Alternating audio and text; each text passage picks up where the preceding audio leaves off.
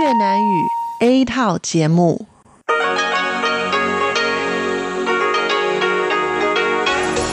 Đây là Đài Phát thanh Quốc tế Đài Loan RTI.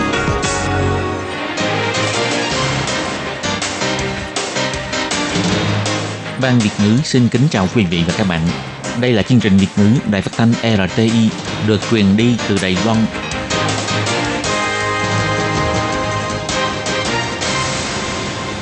Lê Phương thân chào các bạn, các bạn thân mến. Hoan nghênh các bạn theo dõi chương trình Việt ngữ hôm nay, thứ hai ngày 6 tháng 1 năm 2020, tức ngày 12 tháng 12 âm lịch năm kỷ hợi. Chương trình Việt ngữ hôm nay sẽ đem đến với các bạn các nội dung như sau. Trước hết là phần tin thời sự của Đài Loan, kế tiếp là bài chân đề, sau đó là các chung mục tiếng hoa cho mỗi ngày, tìm hiểu Đài Loan và bảng xếp hạng âm nhạc. Nhưng trước tiên, Lê Phương sẽ mời các bạn theo dõi phần tin thời sự của Đài Loan và trước hết là các mẫu tin tóm tắt.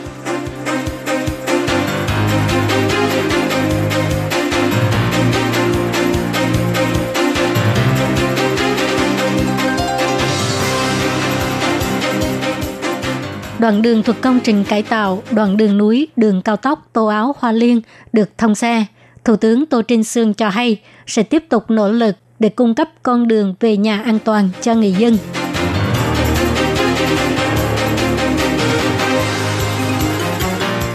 Cuộc đua nước rút trước một tuần lễ bầu cử, Tổng thống Thái Anh Văn triển khai cuộc vận động bầu cử trên toàn quốc.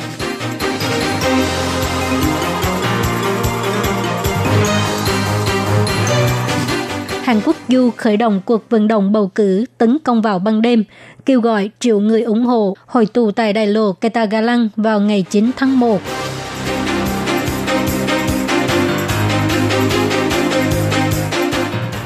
Tổng Sở Du phê bình quốc dân đảng đang còn đau đá nội bộ. Ông kêu gọi cử tri hãy bỏ phiếu cho ông.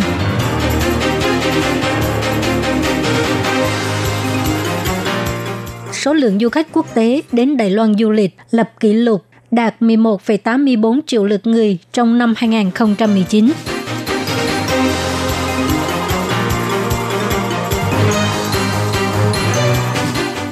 Bị lạc đường giữa rừng núi thì phải làm sao?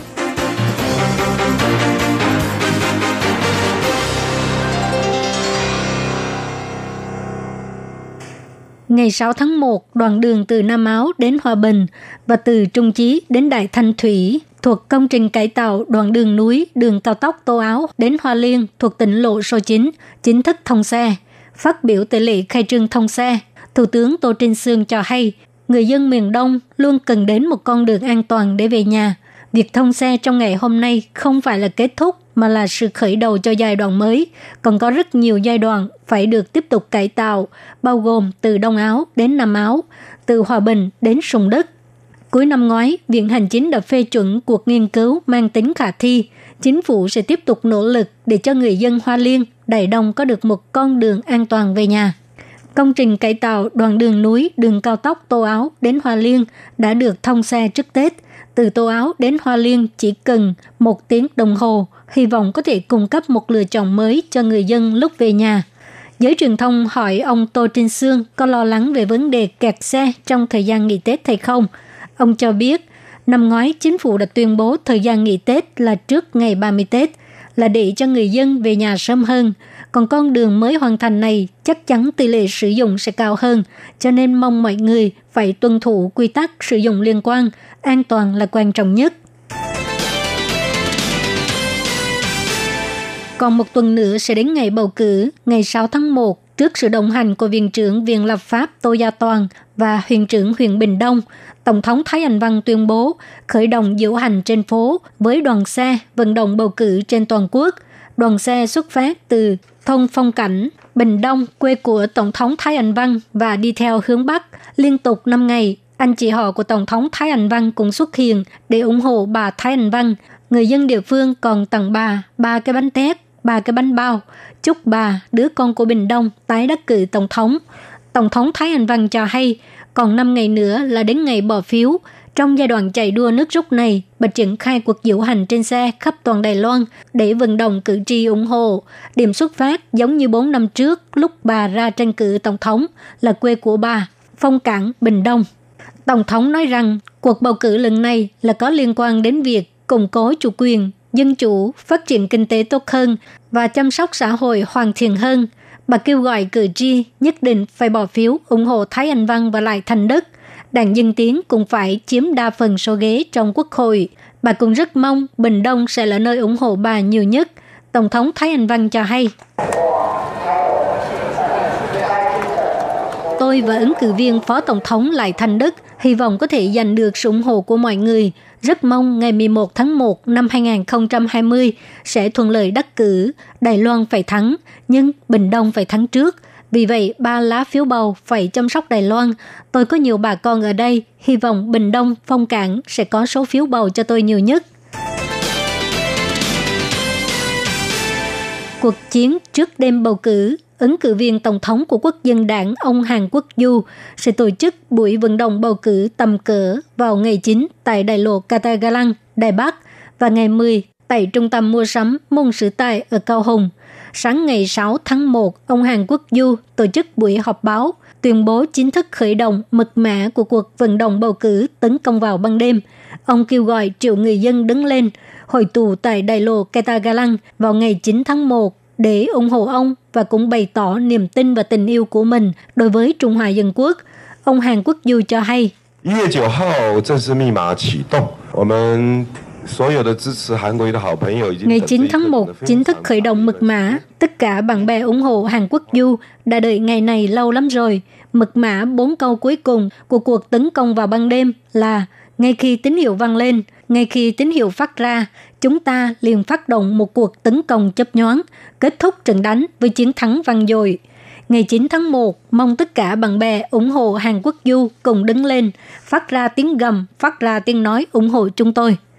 Đối với việc Tổng thống Thái Anh Văn phát động cuộc diễu hành trên xe, vận động bầu cử trên toàn quốc, phát ngôn viên của trụ sở tranh cử của Hàn Quốc Du, Vương Thiện Thu cho hay, phe Hàn Quốc Du không có lịch trình vận động bầu cử trên đường phố ngày 5 tháng 1 là do không thể từ chối được sự nhiệt tình, sự mời mọc của những người ủng hộ, cho nên mới đứng trên xe tuyên truyền. Đó có thể là lần đầu tiên, cũng là lần cuối cùng. Họ hy vọng dựa vào sức mạnh thức tỉnh của người dân thường để có được những lá phiếu bầu dành cho quốc dân đảng. Ngày 6 tháng 1, ứng cử viên tổng thống của đảng Thân dân ông Tống Sở Du đến Đài Nam tổ chức hoạt động tranh cử. Lúc trả lời phỏng vấn, ông cho biết vấn đề năm thiếu hụt chưa được giải quyết, vấn đề tranh cãi bằng miệng sau này có thể cũng sẽ được giải quyết cùng một lúc. Ứng cử viên tổng thống của quốc dân đảng Hàn Quốc Du đã từng xúc phạm đến ông tượng kinh quốc, vậy mà bây giờ quốc dân đảng vẫn chưa xin lỗi, ông rất giận đối với việc này. Ông Tống Sở Du biểu thị, những quan chức cấp cao của quốc dân đảng cho đến bây giờ vẫn đang còn đau đá lẫn nhau để cho Đài Loan tiếp tục bị nhấn chìm. Quý vị có nghĩ rằng những người như thế này có thể kế thừa truyền thống vẻ vang của quốc dân đảng hay không? Có thể thừa hưởng nền tảng tốt đẹp mà trước đây đã được tạo nên bởi ông Tô Vân Tuyền và ông Lý Quốc Định hay không? Đài Loan có được sự phát triển kinh tế của ngày hôm nay là dựa vào sự nỗ lực của tất cả mọi người. Nhà lãnh đạo cũng rất quan trọng cho đến nay, quý vị thấy nhà lãnh đạo của quốc dân đảng có thể dẫn dắt cả một quốc gia hay không? Hãy bỏ phiếu cho Tống Sở Du tìm lại niềm hy vọng của Đài Loan. Ngày 6 tháng 1, Cục Du lịch công bố lượt khách quốc tế đến Đài Loan du lịch trong năm 2019 đạt 11,84 triệu lượt người, tăng 770.000 lượt người so với năm 2018 tăng trưởng 7%, lập con số cao nhất từ trước tới nay.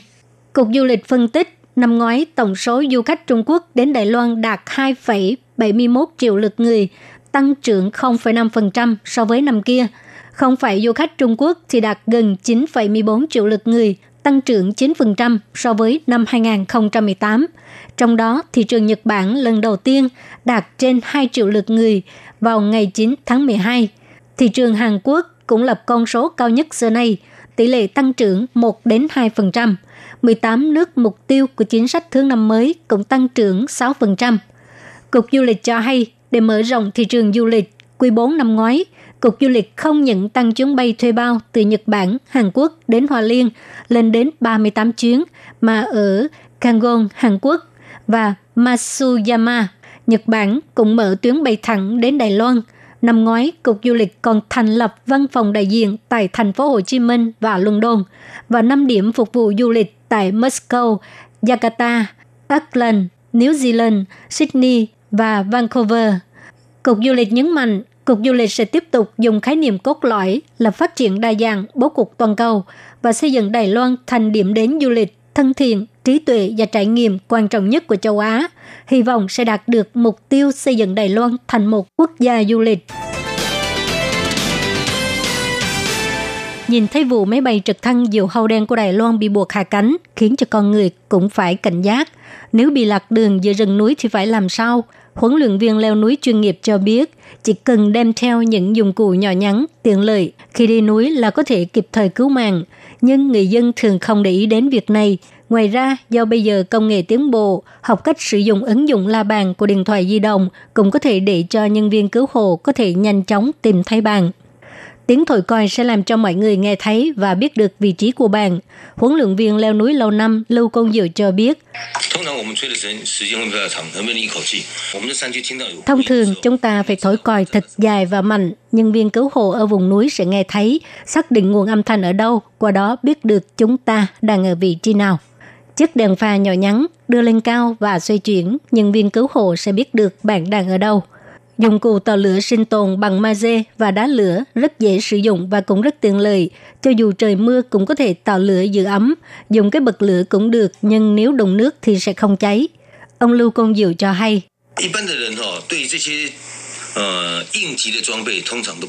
Đa phần người dân thường đều không mang theo bộ dụng cụ khẩn cấp này. Có thể là họ cảm thấy chuyện suy xẻo sẽ không xảy ra với mình. Trước khi lên núi, những gì cần phải mang theo thì nên mang theo, đừng cảm thấy phiền phức. Còn nếu như bị lạc đường hoặc là bị mắc kẹt ở trên núi thì phải làm như thế này. Trước hết, điện thoại di động phải tải ứng dụng la bàn. Khi bị lạc đường thì chọn một điểm cao nhất, sau đó bật chế độ máy bay, chỉ nhận tín hiệu vệ tinh, tránh nhiễu từ các trạm cơ bản thì sẽ hiển thị tọa độ chính xác nhất.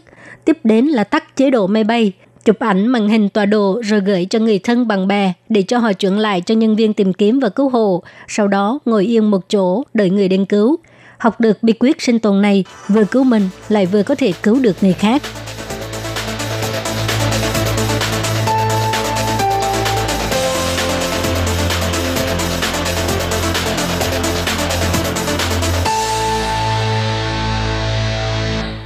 Các bạn thân mến, các bạn vừa theo dõi phần tin thời sự của Đài Phát thanh Quốc tế Đài Loan RTI do Lê Phương thực hiện và sau đây xin điểm lại các tin chính hôm nay.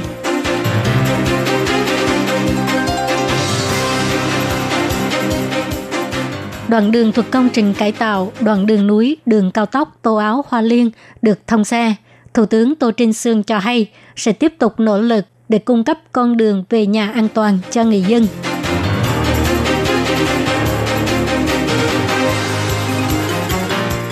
Cuộc đua nước rút trước một tuần lễ bầu cử, Tổng thống Thái Anh Văn triển khai cuộc vận động bầu cử trên toàn quốc.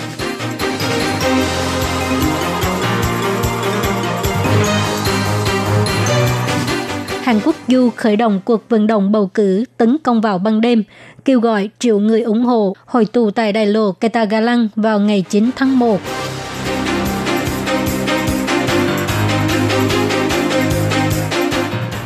Tổng Sở Du phê bình quốc dân đảng đang còn đau đá nội bộ. Ông kêu gọi cử tri hãy bỏ phiếu cho ông.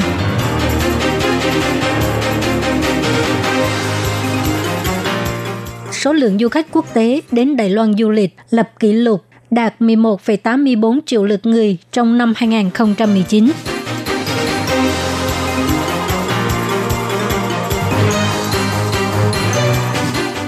Bị lạc đường giữa rừng núi thì phải làm sao? Quý vị và các bạn thính giả thân mến, chương trình phát thanh tiếng Việt của Đài Phát thanh Quốc tế Đài Loan RTI được truyền thanh 3 buổi tại Việt Nam, mỗi buổi phát một tiếng đồng hồ.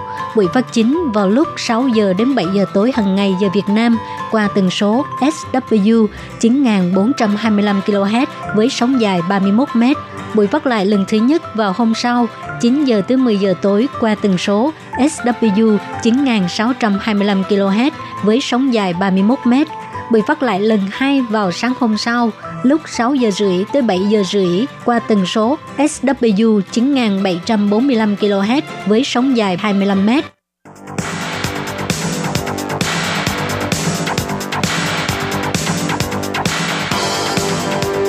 Đây là đài phát thanh quốc tế Đài Loan RTI, truyền thanh từ Đài Loan.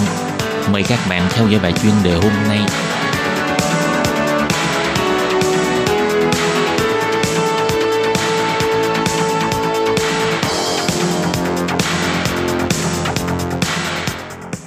Thúy Anh xin kính chào quý vị và các bạn. Chào mừng các bạn cùng đến với bài chuyên đề ngày hôm nay. Chuyên đề hôm nay có chủ đề là Trung Quốc sẽ tiến hành khai thác khoáng sản biển sâu, thế giới đáy biển có lẽ sẽ trở thành chiến trường hoàn toàn mới. Và sau đây mời các bạn cùng lắng nghe nội dung chi tiết của bài chuyên đề này.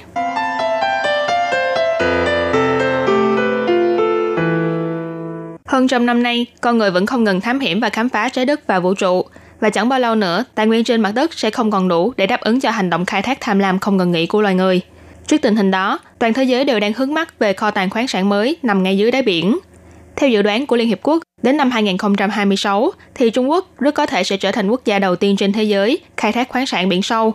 Và trong tương lai, khi các nước đều tranh nhau miếng mồi béo bở này, thì cũng là lúc đáy đại dương trở thành chiến trường mới của thế giới.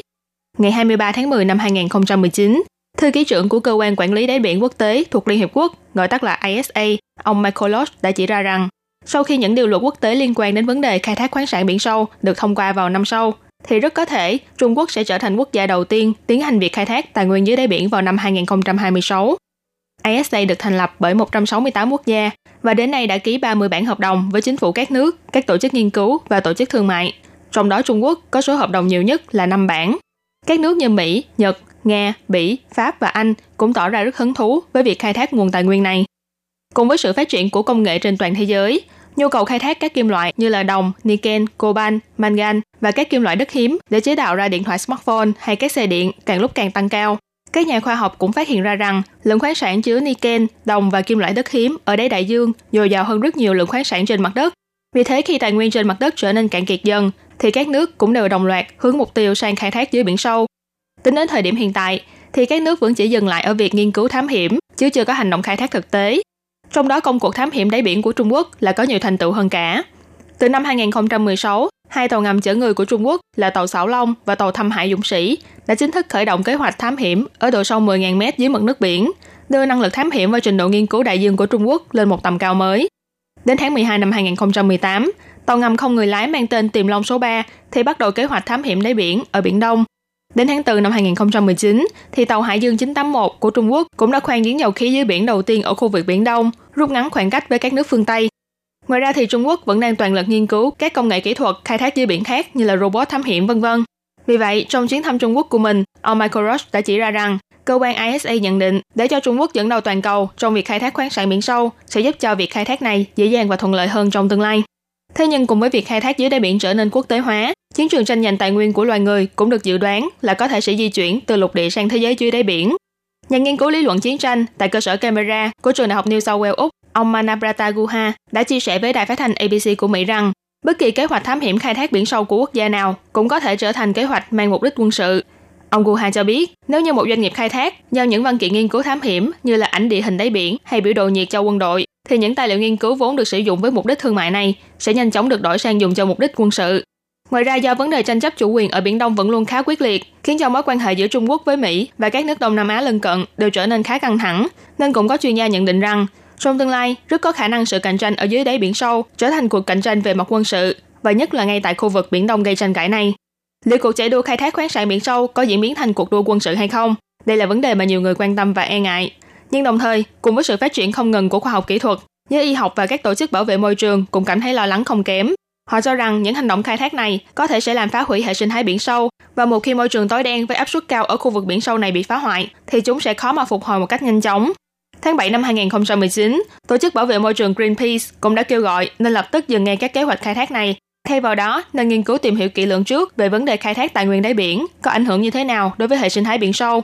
Thế nhưng cơ quan ISA vẫn từ chối mọi tiếng nói ngăn cản việc khai thác khoáng sản biển sâu này và vẫn kiên trì với các dự án khai phá tài nguyên vốn có. Trong tương lai, sau khi Trung Quốc tiến hành khai thác thực địa ở biển sâu, thì e rằng cũng là lúc cuộc đua, cuộc chiến để tranh giành nguồn tài nguyên dồi dào này bắt đầu. Các bạn thân mến, vừa rồi là bài chuyên đề ngày hôm nay do Thúy Anh biên tập và thực hiện. Cảm ơn sự chú ý lắng nghe của quý vị và các bạn. Thân ái chào tạm biệt và hẹn gặp lại.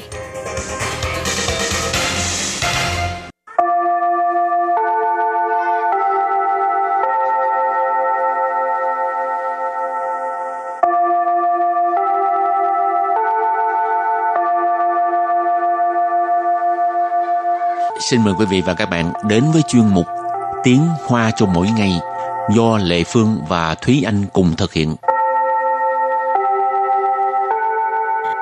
Thúy Anh và Lệ Phương xin kính chào quý vị và các bạn. Chào mừng các bạn đến với chuyên mục Tiếng Hoa cho mỗi ngày ngày hôm nay. Thúy Anh mỗi lần mà ngồi uh, xe metro á, là có hay ngồi cái ghế gọi là bộ ai không? Cũng không thường xuyên cho lắm, tại vì thường là lên xe là đứng cho tới về nhà luôn. Ừ, Lệ Phương cũng không dám ngồi mặc dù ghế đó đôi lúc không có ai ngồi nhưng mà ừ. cảm thấy cái cái cái lòng của mình nó hình lì phải để ý lỡ có người già vô hay là con nít vô phải lập tức nhường không thôi không để yên cái lỡ bị người ta làm sao nhưng mà thật ra thì nhường ghế hay không cái đó là một cái uh, lễ phép của mình thôi chứ nó cũng không phải là một cái nghĩa vụ bắt buộc mình phải đứng dậy nhường cho ai không nếu mà đối tượng là người già nè mà ừ. thiệt già nhá ừ. chứ đừng có nói ờ, trung niên mà cũng phải nhường thì hơi kỳ ừ. với là sinh tôn phu văn biên là ha phụ nữ mang thai trẻ nhỏ vân vân thì có thể nhường nhưng mà bây giờ tại vì xã hội ngày nay kỳ quá cứ hay bị bị đưa lên ờ, FP á rồi người ừ. này nói người kia nói rốt cuộc không ai dám ngồi luôn rồi hôm nay mình học hai câu à, nói tới từ bộ ai chỗ tức là ghế ưu tiên câu thứ nhất ghế ưu tiên là dành cho những ai và câu thứ hai phụ nữ mang thai người tàn tật, người già hoặc là trẻ em. Và sau đây chúng ta lắng nghe cô giáo đọc hai câu mẫu này bằng tiếng Hoa. 博爱座是要保留给什么样的人？孕妇、身障人士、老年人或是儿童。Thúy Anh xin giải thích câu mẫu số 1. 博爱座，博爱座 là ghế ưu tiên. 是是 là Yào. Yào là phải. Bảo liễu. Bảo liễu. Bảo liễu ở đây là dành cho Để dành. Kỳ Kỳ là cho. Sớm mờ Yang Sần mờ yang là như thế nào? Rảnh. 人 Rỉnh là người. Và sau đây chúng ta hãy cùng lắng nghe cô giáo đọc lại câu mẫu này bằng tiếng Hoa. 博爱座是要保留给什么样的人？博爱座是要保留给什么样的人？ Câu này có nghĩa là ghế ưu tiên là dành cho những ai? Và câu thứ hai là phụ nữ mang thai, người tàn tật, người già hoặc là trẻ em. 孕妇、身障人士、老年人或是儿童。孕妇 Uyên phụ tức là phụ nữ mang thai. Uyên là hoài uyên là mang thai. Phụ là phụ nữ ha, phụ nữ. 身障人士 Sinh trạng人士 tức là người tàn tật,人士 là người ha. Sinh trạng tức là trên cơ thể có khiếm khuyết. 老年人 Lão niên人có nghĩa là người già.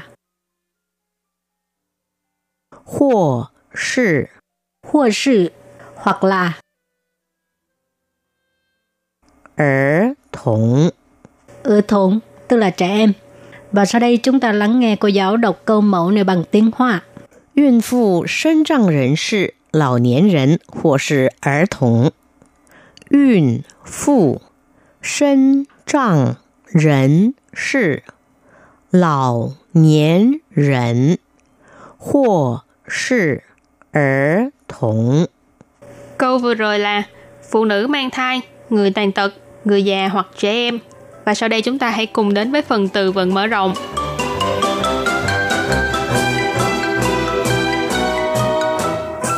Trần khơ Trần khơ Trần khơ nghĩa là hành khách. Răng vị Răng vị Răng vị có nghĩa là nhường chỗ, nhường ghế ha. Vị là vị trí, có nghĩa là chỗ ngồi.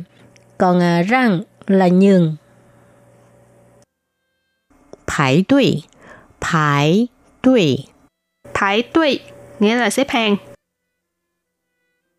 守秩序，守秩序， Sầu秩suy tức là giữ trật tự ha. Sầu tức là giữ,秩suy là trật tự. Và sau đây chúng ta hãy cùng đặt câu cho các từ vựng mở rộng. Từ đầu tiên là 乘客, nghĩa là hành khách. 这一站的乘客特别多， 我们可能要站着回家了。这一站的乘客特别多，我们可能要站着回家了。Câu này có nghĩa là hành khách ở trạm này rất là nhiều, có lẽ chúng ta phải đứng về thôi. 这一站,站ở đây là trạm, 乘客 là hành khách, 特别多, 特别 ở đây là chỉ mức độ, 多 là nhiều, cho nên 特别多 là rất nhiều. 我们 là chúng ta, 可能 có lẽ có thể. Yào là phải, Tràn zhe hồi gia.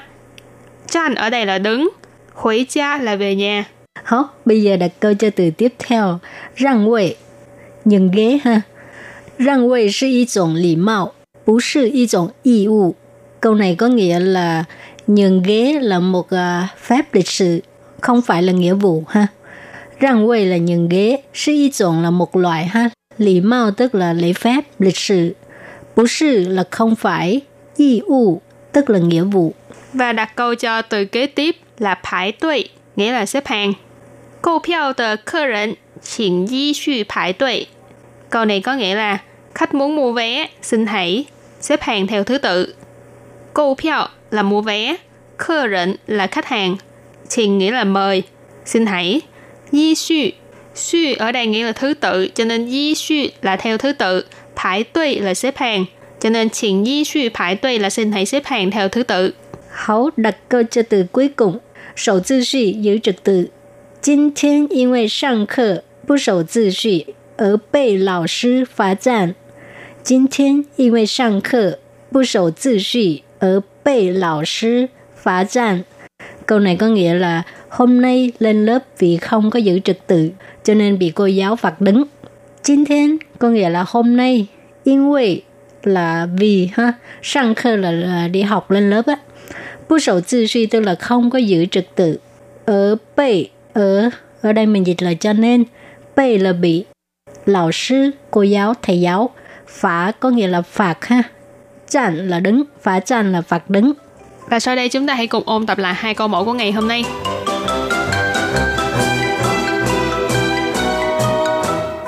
博爱座是要保留给什么样的人？博爱座 Bố ai座 là ghế ưu tiên, 是 sư là 要 yao là phải, 保留 bảo liễu, bảo liễu ở đây là dành cho, để dành, 给 kệ là cho, 什么样 sình với dặn là như thế nào, 人？ rỉnh là người. Và sau đây chúng ta hãy cùng lắng nghe cô giáo đọc lại câu mẫu này bằng tiếng Hoa. 博爱座是要保留给什么样的人？ Câu này có nghĩa là ghế ưu tiên là dành cho những ai? Phụ nữ mang thai, người tàn tật, người già hoặc là trẻ em. 孕妇、身障人士、老年人或是儿童。孕妇 Duyên phụ tức là phụ nữ mang thai. 身障人士 Sinh trạng人士 tức là người tàn tật. 老年人 Lão niên人có nghĩa là người già. 或是 Hoặc sự hoặc là 儿童。 ở thôn tức là trẻ em. Và sau đây chúng ta lắng nghe cô giáo đọc câu mẫu này bằng tiếng Hoa. 孕妇、身障人士、 老年人或是儿童。 Câu vừa rồi là phụ nữ mang thai, người tàn tật, người già hoặc trẻ em. Các bạn thân mến, bài học hôm nay đến đây xin tạm chấm dứt. Cảm ơn các bạn đã đón nghe. Bye bye. Bye bye.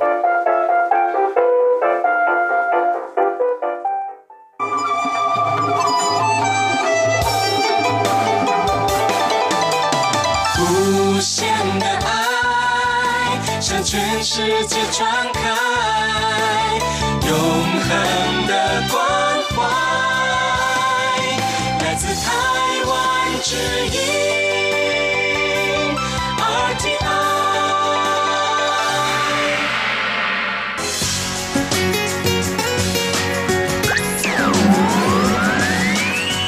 vị đang đón nghe chương trình Việt ngữ Đài RTI truyền thanh từ Đài Loan.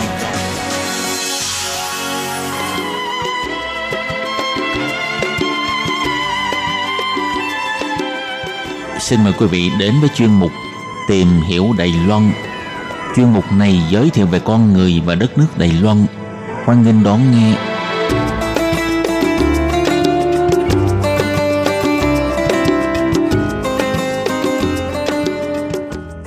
Các bạn thân mến, thời gian trôi qua thật nhanh, thấm thoát đã gần hết năm kỳ sửu và chuẩn bị bước sang năm canh tí.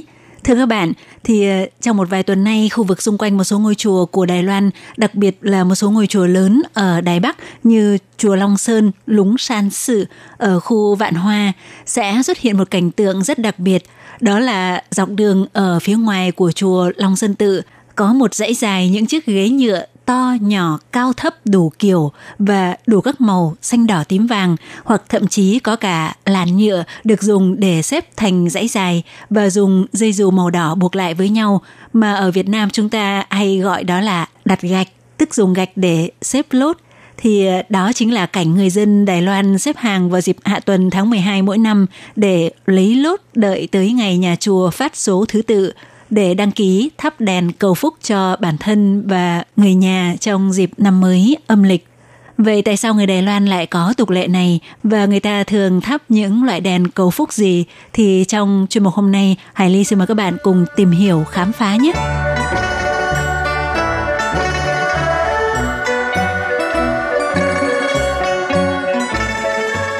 Các bạn thân mến, thông thường cứ khoảng ngày 20 tháng 12 dương lịch trở ra thì các ngôi chùa ở Đài Loan bắt đầu phát số cho tín đồ đăng ký thắp đèn cầu phúc cho năm mới âm lịch sắp tới.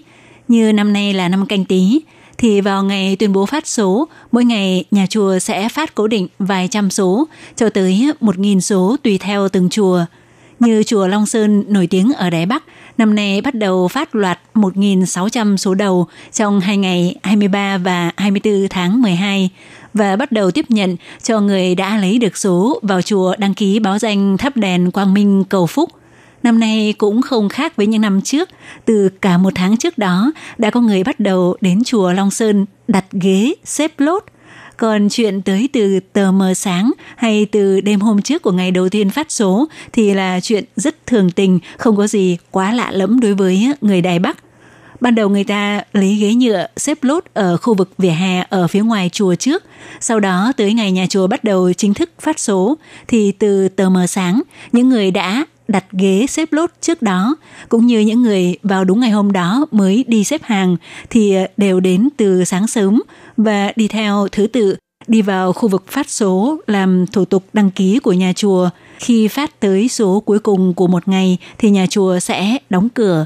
Ví dụ ngày hôm đó nhà chùa tuyên bố chỉ phát 800 số thì người từ số 801 trở đi lại phải à, tiếp tục đặt gạch ở phía ngoài cửa để đợi đến ngày hôm sau.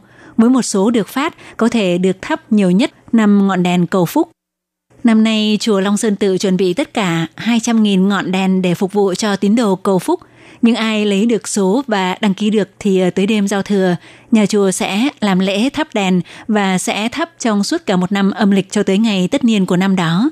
Các loại đèn chủ yếu được thắp ở ngôi chùa Long Sơn, được coi là ngôi chùa linh thiêng nhất ở Đài Bắc là gồm có đèn quang minh thánh mẫu, sân mù quang minh tân để cầu sự nghiệp và sức khỏe, đèn văn xương uốn trang tân để cầu học hành thi cử và đầu óc thông minh, đèn thái tuế thai suy tân để giải hạn thái tuế đèn thần tài, trái sấn tân để cầu tài lộc, đèn bình an phíng an Tân để cầu cả gia đình được bình an và đèn dược sư giàu sư tân để cầu cho người bệnh bình phục khỏi bệnh.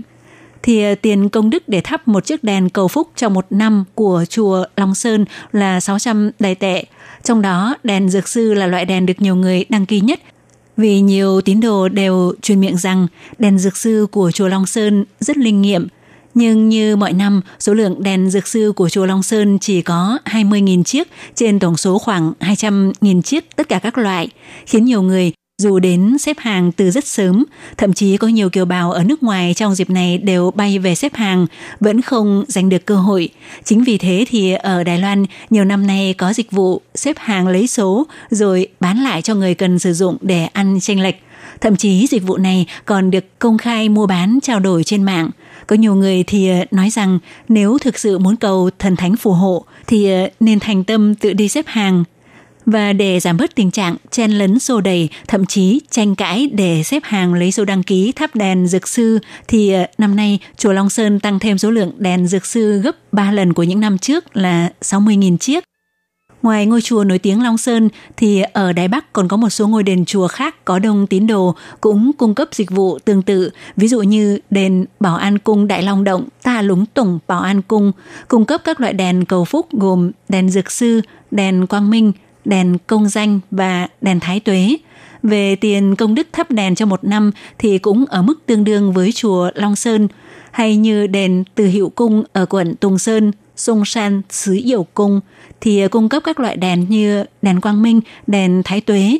Tuy nhiên thì đèn dược sư của đền Từ Hiệu Cung có chi phí khá cao tới 1.200 đại tệ phí công đức thắp đèn cho một năm. Hay như ngôi đền được coi là thánh địa thắp đèn cầu phúc chỉ Nam Cung, Trừ Nán Cung thuộc quận Văn Sơn, thành phố Đài Bắc thì ờ, nổi tiếng linh nghiệm về các loại đèn như đèn thái tuế, đèn quang minh và đều có giá 1.200 đài tệ. Vậy đèn quang minh, quang minh tân có ý nghĩa như thế nào mà cứ chuẩn bị năm hết Tết đến thì người Đài Loan lại không quản mưa gió rét mướt hay ờ, chen chúc để xếp hàng chỉ mong may mắn lấy được số để thắp đèn cầu phúc cho bản thân và người nhà thì ờ, sau đây Hải Ly xin mời các bạn cùng tìm hiểu nhé. Thưa các bạn, theo truyền thuyết thì tục lệ thắp đèn quang minh là có nguồn gốc từ đạo Phật. Tương truyền vào thời đại Phật Đà, có một cô gái nghèo khổ và cô độc tên là Nam Đà. Cô dùng một đồng tiền duy nhất còn lại để mua một chiếc đèn dầu dâng lên Phật Đà với lòng hoan hỷ và thành kính. Và nguyện thông qua ngọn đèn này khiến cho nội tâm của bản thân cũng như chúng sinh không còn có sự tăm tối và mê muội, trở thành người có trí tuệ. Vào ngày hôm sau, khi một cơn gió thổi qua, tất cả mọi ngọn đèn đều bị tắt nhưng chỉ có ngọn đèn của Nam Đà dân Phật là vẫn sáng tỏ. Điều này cho thấy tầm quan trọng của sự thành tâm, ngọn đèn của người phát tâm Bồ đề thắp lên dù mưa gió cũng không thể dập tắt. Cũng có một cách nói khác rằng từng có một người vào một ngôi chùa định ăn trộm, đúng lúc đó ngọn đèn trước tượng Phật le lói sắp tắt, kẻ trộm liền dùng chui kiếm dựng thẳng giá đèn lên. Kết quả, vừa nhìn thấy ánh đèn sáng rọi liền trở nên cung kính, trong lòng sám hối và từ bỏ ý định ăn trộm. Và kẻ trộm này vì có công đức dựng thẳng giá đèn lên nhận được phước báo, từ đó trở đi đời đời kiếp kiếp sinh tại thiền đạo nghiệp xấu mất dần, phước báo tăng dần, sau cùng, khi gặp được Phật Thích Ca Mâu Ni đã xuất gia tu hành, đó chính là tôn giả A Nan Luật, một trong 10 đệ tử của Phật Thích Ca Mâu Ni. Thực ra thì ờ, đèn quang minh, quang minh tân chính là loại đèn được dùng để cầu phúc trong tôn giáo, thường thấy ở các chùa chiền thuộc đạo Phật và đạo giáo. Đèn là tượng trưng cho nguyên thần. Trong kinh Phật dùng chữ đăng để tượng trưng cho sự sáng rõ trong tâm, Thắp đèn quang minh có ngụ ý là thắp sáng bổn mệnh nguyên thần của một người để cầu bình an cát tường, xua đi sự tăm tối, chiếu sáng tiền đồ, khơi nguồn trí tuệ, tăng phúc tăng thọ. Vì vậy, ngoài tên gọi là đèn quang minh thì còn được gọi là đèn bình an, phính an tân Thắp đèn quang minh cũng có ý nghĩa là thắp đèn để cúng Phật. Theo kinh điển có ghi chép, người thành tâm thắp đèn cúng Phật sẽ được phước báo vô lượng, Chính nhờ phước lành này sẽ khiến con người ngày càng quang minh sáng sủa, bình an, vì vậy được gọi là đèn quang minh hay đèn bình an. Trong những năm gần đây thì để đáp ứng nhu cầu của dân chúng, các chùa chiền của Đài Loan ngày càng cung cấp nhiều các loại đèn hơn như đèn thần tài, đèn nhân duyên, đèn dược sư, đèn văn xương, vân vân thì cũng đều xuất phát từ đèn ban đầu là đèn quang minh. Các bạn thân mến, do thời lượng của chương trình có hạn thì ờ, chuyên mục hôm nay xin được tạm dừng ở đây. Trong buổi phát vào tuần sau, Hải Ly xin mời các bạn theo dõi tiếp nội dung giới thiệu về tục lệ thắp đèn cầu phúc của người Đài Loan nhân dịp năm mới âm lịch. Xin cảm ơn các bạn đã quan tâm theo dõi và hẹn gặp lại vào tuần sau. Bye bye!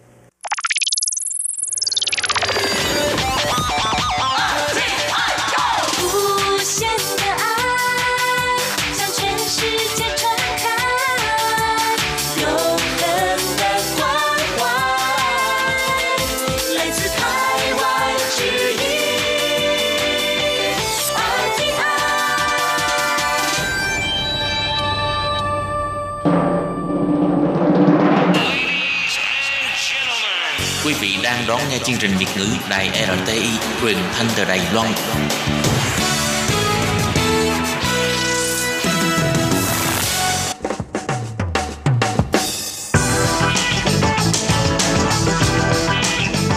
Bạn đang lắng nghe chuyên mục bảng xếp hạng âm nhạc được phát sóng vào thứ hai hàng tuần. Đây là một chuyên mục hứa hẹn sẽ mang đến cho các bạn những ca khúc và những album thịnh hành nhất, nổi tiếng nhất trong làng nhạc hoa ngữ. Nào bây giờ thì hãy gác bỏ lại tất cả những muộn phiền và cùng lắng nghe bảng xếp hạng âm nhạc cùng với Tường Vi.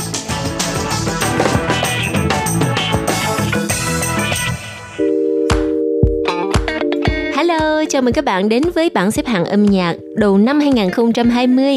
Thưa các bạn, vị trí thứ 10 trong tuần này là một ca khúc mang tên Jin Chỉ Chu Mua Don't Touch với phần trình bày của ban nhạc宇宙人 Cosmos People. Mời các bạn cùng lắng nghe.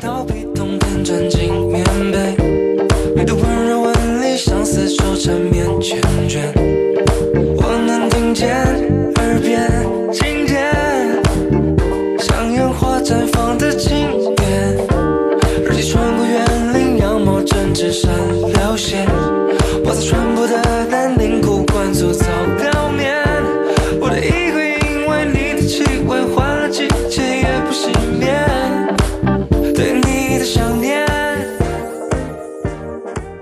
Right Here Waiting, Phu Yue, đây là ca khúc đã giành được vị trí thứ 9 với giọng hát của nữ ca sĩ Lý Cha Hoan, Lý Dài Hoan, lần đầu tiên có mặt trong bảng xếp hạng âm nhạc.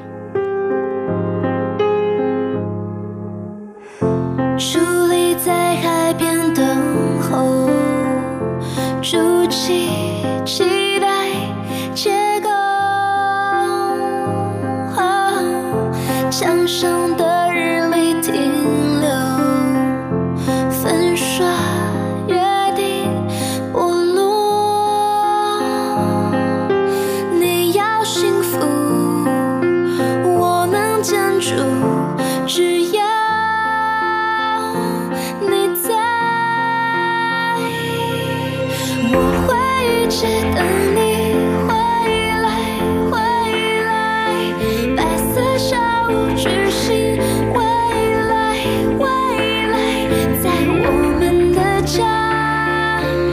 留守盼望，就算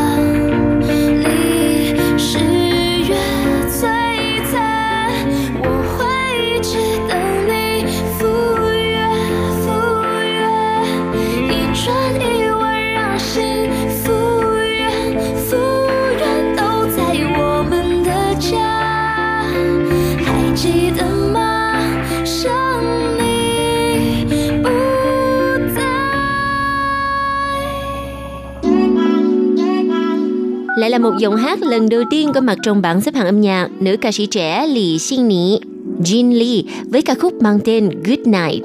Đây là ca khúc đã giành được vị trí thứ 8 mời các bạn cùng lắng nghe.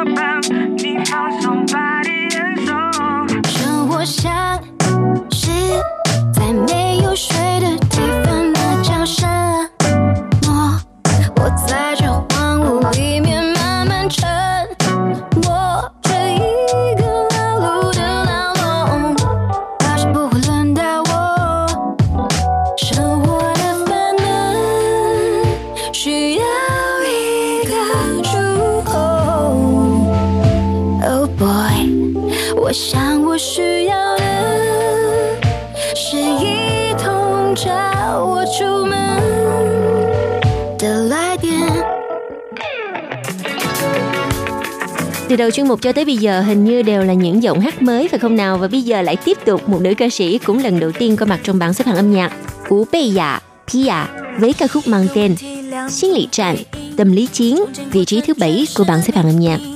不用特别去解释你对谁的好奇。两双眼睛一盘点心，长近距离全是可以， 没有多余的关系，除了当你是假想敌。本可以说散就散这场心理战，你若不想玩，谁说了都算结束这种不安全感。切忌太认真，一不留神，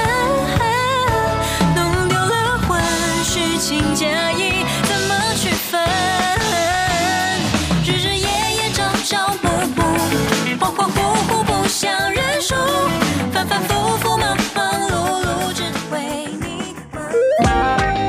Thưa các bạn, bảng xếp hạng âm nhạc đầu năm 2020 này tràn ngập không khí mới mẻ bởi những giọng hát trẻ của các ca sĩ trong làng nhạc hoa ngữ Đài Loan và bây giờ thì à, là ca khúc đã giành được vị trí thứ sáu cũng là một gương mặt mới Châu Sư Trẻ, Chu Tư Khiết với ca khúc mang tên Sisters. 来不及祝福就 已结束，又是一朵花给辜负，没什么必要再后悔当初，大不了哭哭就算数，宁愿在家里敷着面膜。也不要出去委屈求人活，是爱我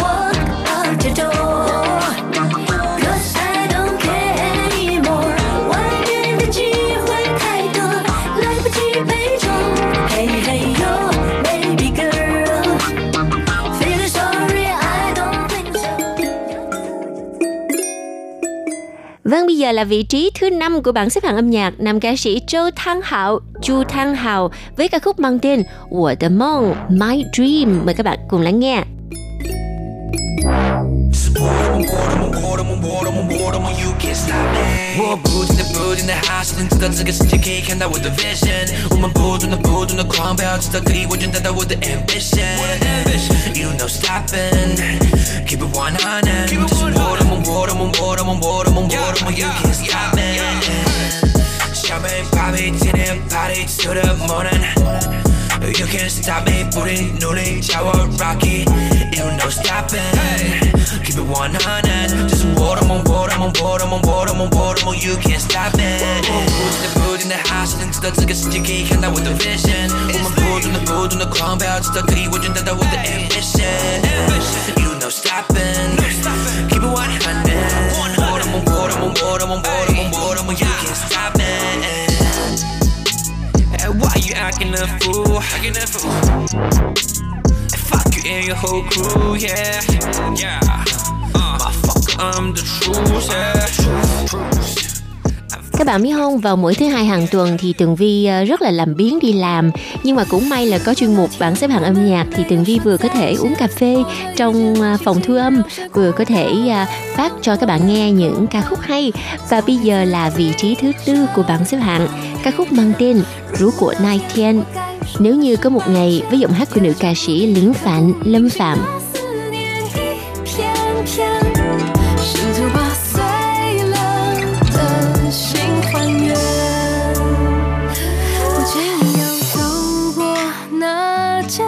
街角的咖啡，新的恋人坐在老座位，谁把强颜重新彩绘，发条茉莉中了玫瑰。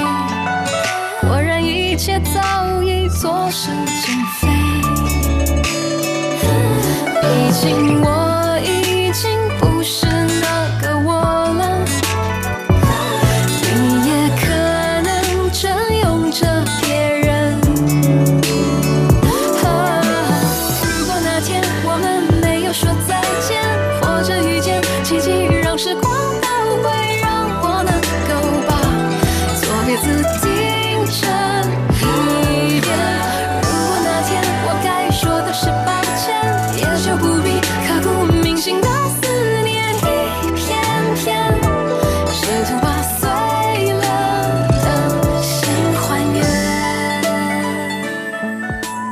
lẽ đã khá là lâu rồi chúng ta không được nghe giọng hát của nữ ca sĩ Phan Huệ Chị, Phạm Vĩ Kỳ, phải không nào?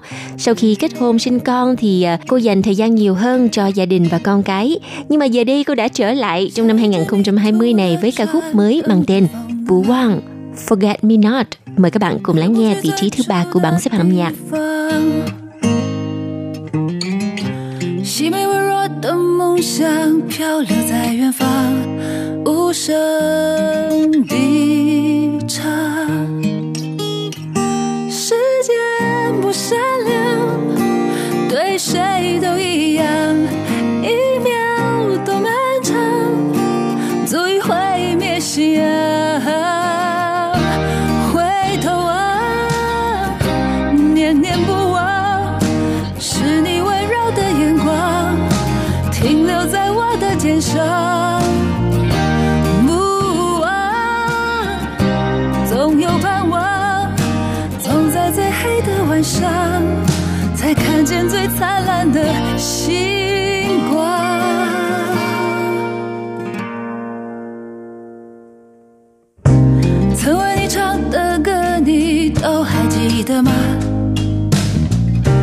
是不是在心中回放？想和你一起唱着像昨天一样。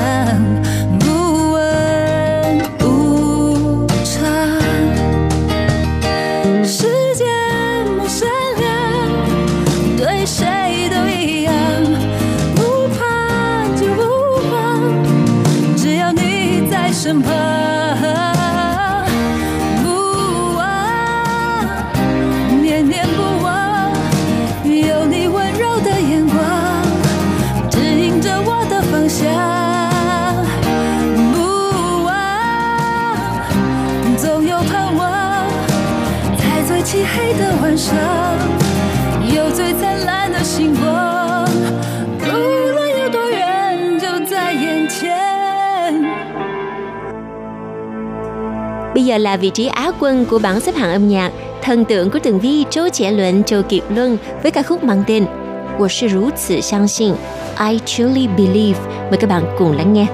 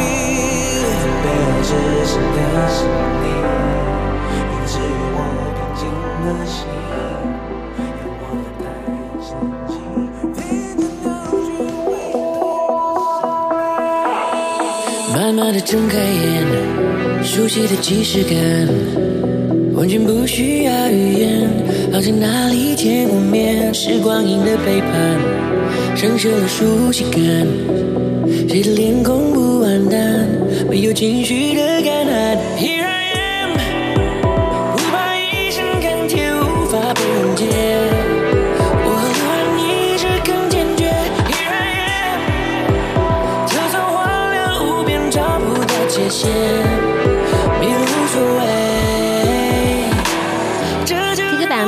đang lắng nghe ca khúc đã giành được vị trí quán quân của bảng xếp hạng âm nhạc với giọng hát rất quen thuộc phải không nào? Nam ca sĩ Lính chuyên trẻ Lâm Tuấn Kiệt trong ca khúc mang tên Wonderland và ca khúc này đã tạm kết lại chuyên mục bảng xếp hạng âm nhạc. Tường Vi xin cảm ơn sự chú ý đón nghe của các bạn. Hẹn gặp lại trong chuyên mục tuần sau cũng vào giờ này nha. Bye bye. 记忆你的秘密依然清晰，我的回忆，我的思绪不停累积，有你在一起就安 心。慢慢的闭上眼，陌生的距离感，说不出口的语言，好像从未见过面。时光里的背叛，消失的安全感，谁的脸孔不黯淡，没有情绪的感叹。Here I am，不怕一生钢铁无法被溶解，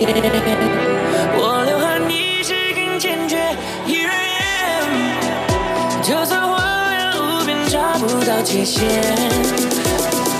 别喝吧酒，Yeah，这就是我的 Wonderland。过去、现在、未来都不再有局限。哦，自由自在的 Wonderland，只要你和我同步奇迹就会在身边。我的感情，我的任性，穿越世纪，你的记忆，你的秘密依然清晰。我的回忆，我的思绪不停累积，你是专属唯一。